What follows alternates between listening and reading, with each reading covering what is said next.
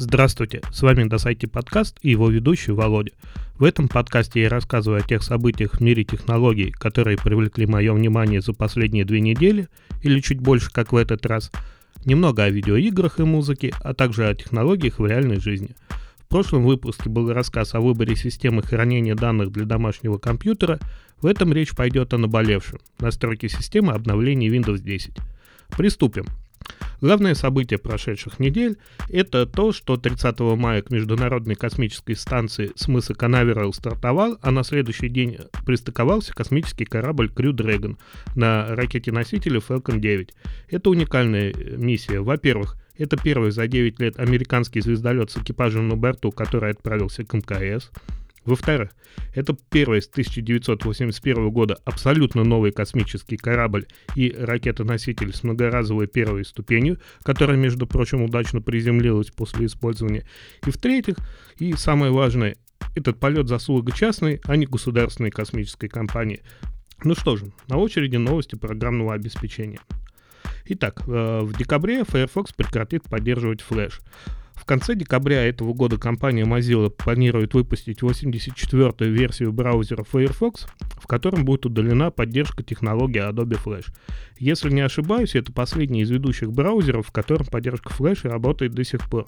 Ну что же, эпоха Flash фактически закончилась несколько лет назад, а теперь можно сказать, что и окончание оформлено документально.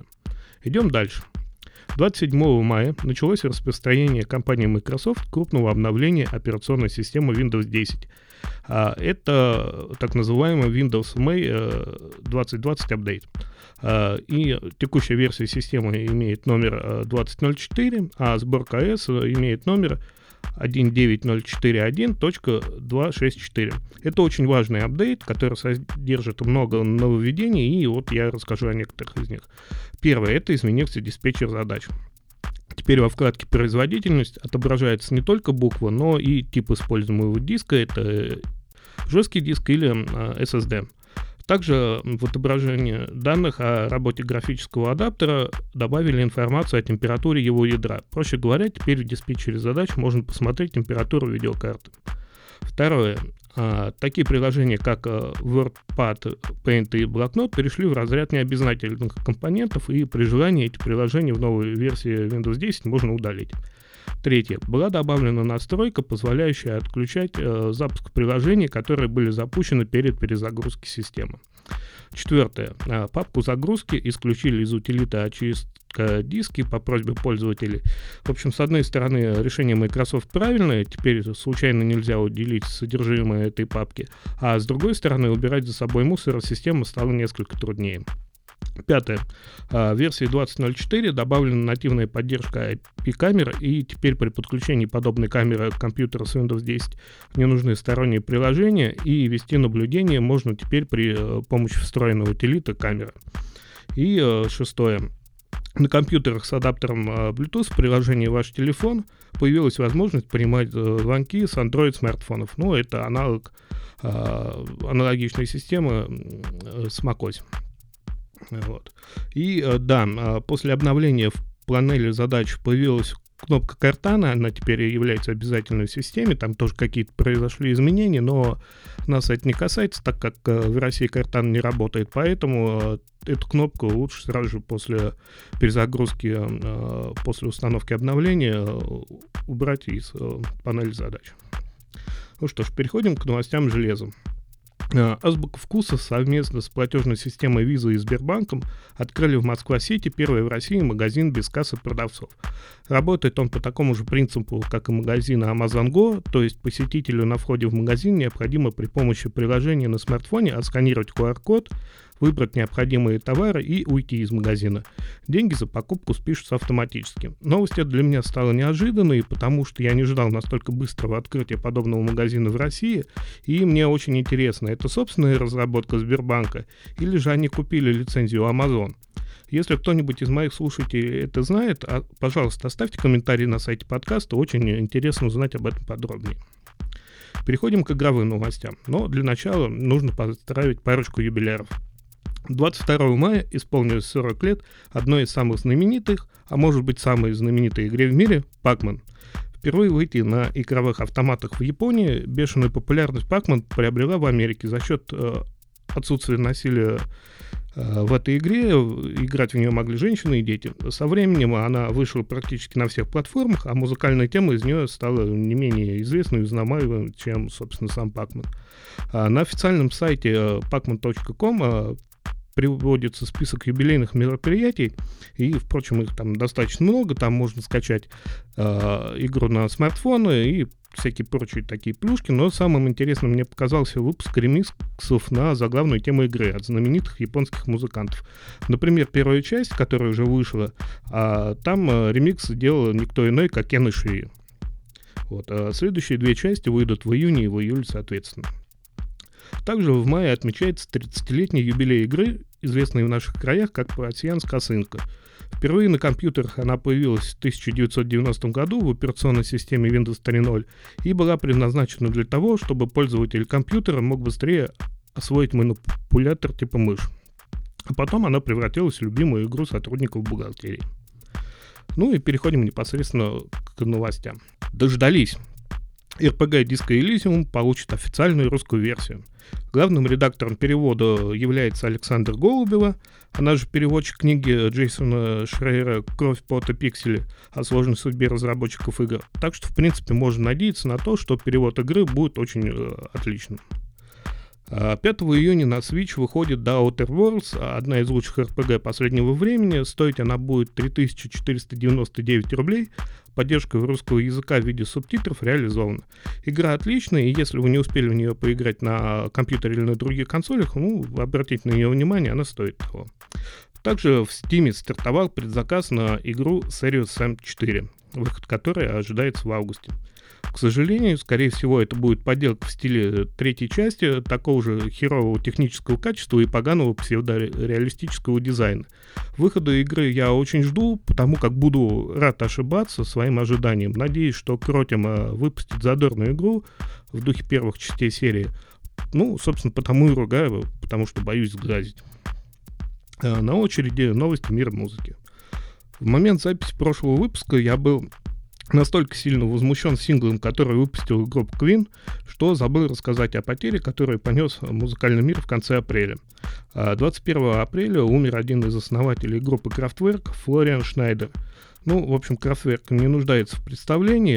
Единственное, что замечу, если вы их слушали всю свою жизнь на английском языке, попробуйте послушать на немецком, потому что и впечатления от композиции будут совершенно другие. Да и для подобной музыки немецкий язык, он подходит больше, чем английский, потому как он более э, строгий. И для такой вот музыки, крауд-рока, это прям вот самое то. Флориан, спасибо за творчество. Также в мае музыкальный мир понес еще одну потерю. девятого числа умер один из родоначальников рок-н-ролла Литл Ричард. Как у всех исполнителей, кто начинал в пятидесятые, его песни больше всего известны в исполнении других исполнителей.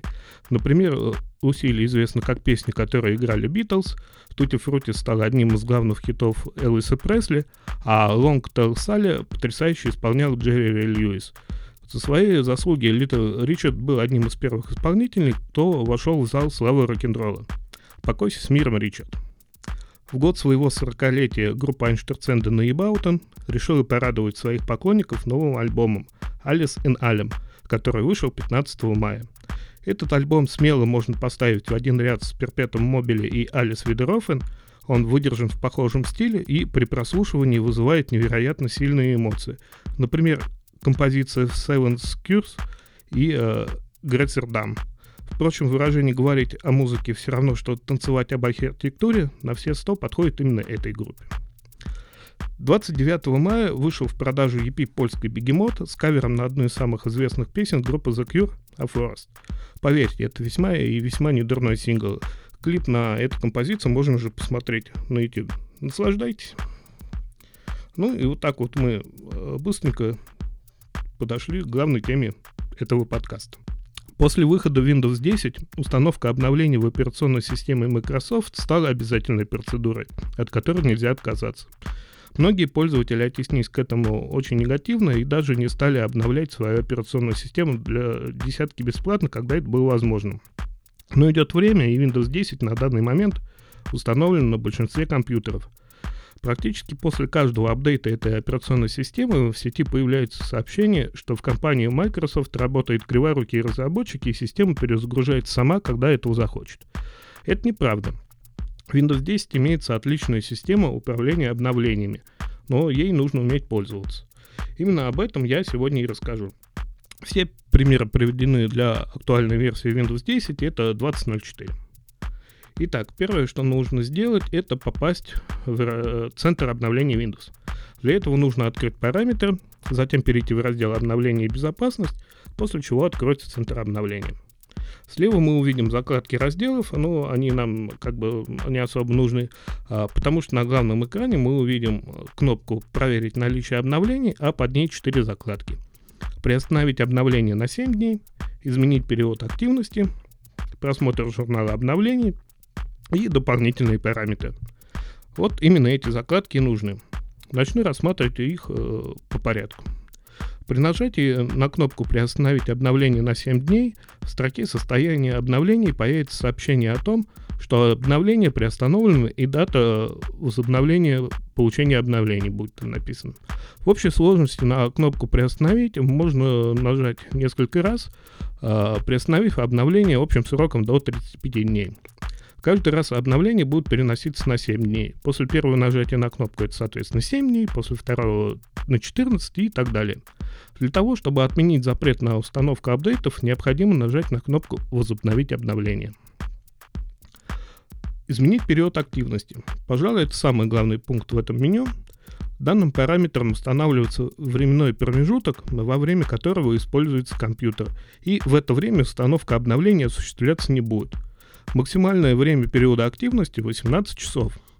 Также можно установить автоматическое изменение данного интервала, но я в действии этот параметр не испытывал, поэтому подробно про него ничего не могу рассказать.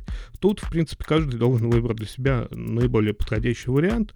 Ну, это, наверное, как правило, часов двенадцать вряд ли кто-то в сутки использует больше компьютер, и там система сама обновится. В общем, это, опять-таки, решать каждому. Пункт «Просмотр журнала обновлений». При переходе по этой ссылке мы попадаем в систему управления установленными обновлениями.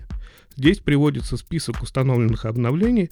Также отсюда можно перейти к удалению определенных обновлений и попасть в систему восстановления операционной системы. Так как это тема отдельная, в этом выпуске подкаста останавливаться на восстановлении системы я не буду. Пункт «Дополнительные параметры». Здесь можно выбрать варианты обновления системы, а именно выбрать, будут ли вместе с обновлениями операционной системы получать апдейты других программ Microsoft, настроить скачивание обновлений через лимитные, то есть платные подключения, включить или выключить перезагрузку системы сразу же после установки обновлений. И, видимо, это тот самый пункт, о существовании которого большинство пользователей не знает. Также в этом меню можно включить или выключить сообщение о необходимости перезагрузки Windows для завершения установки обновлений, и также выбрать дату, до которой обновления устанавливаться не будут. В отличие от пункта «Приостановить обновление на семь дней», здесь можно выбрать определенный день, но опять-таки максимальный срок, на который можно отложить обновление системы, это тридцать пять дней. В общем, я рассказал об основных способах настройки системы обновления Windows. Надеюсь, эта информация вам пригодится. И э, на сегодня это все. Надеюсь, вам понравилось. Спасибо за внимание. До свидания.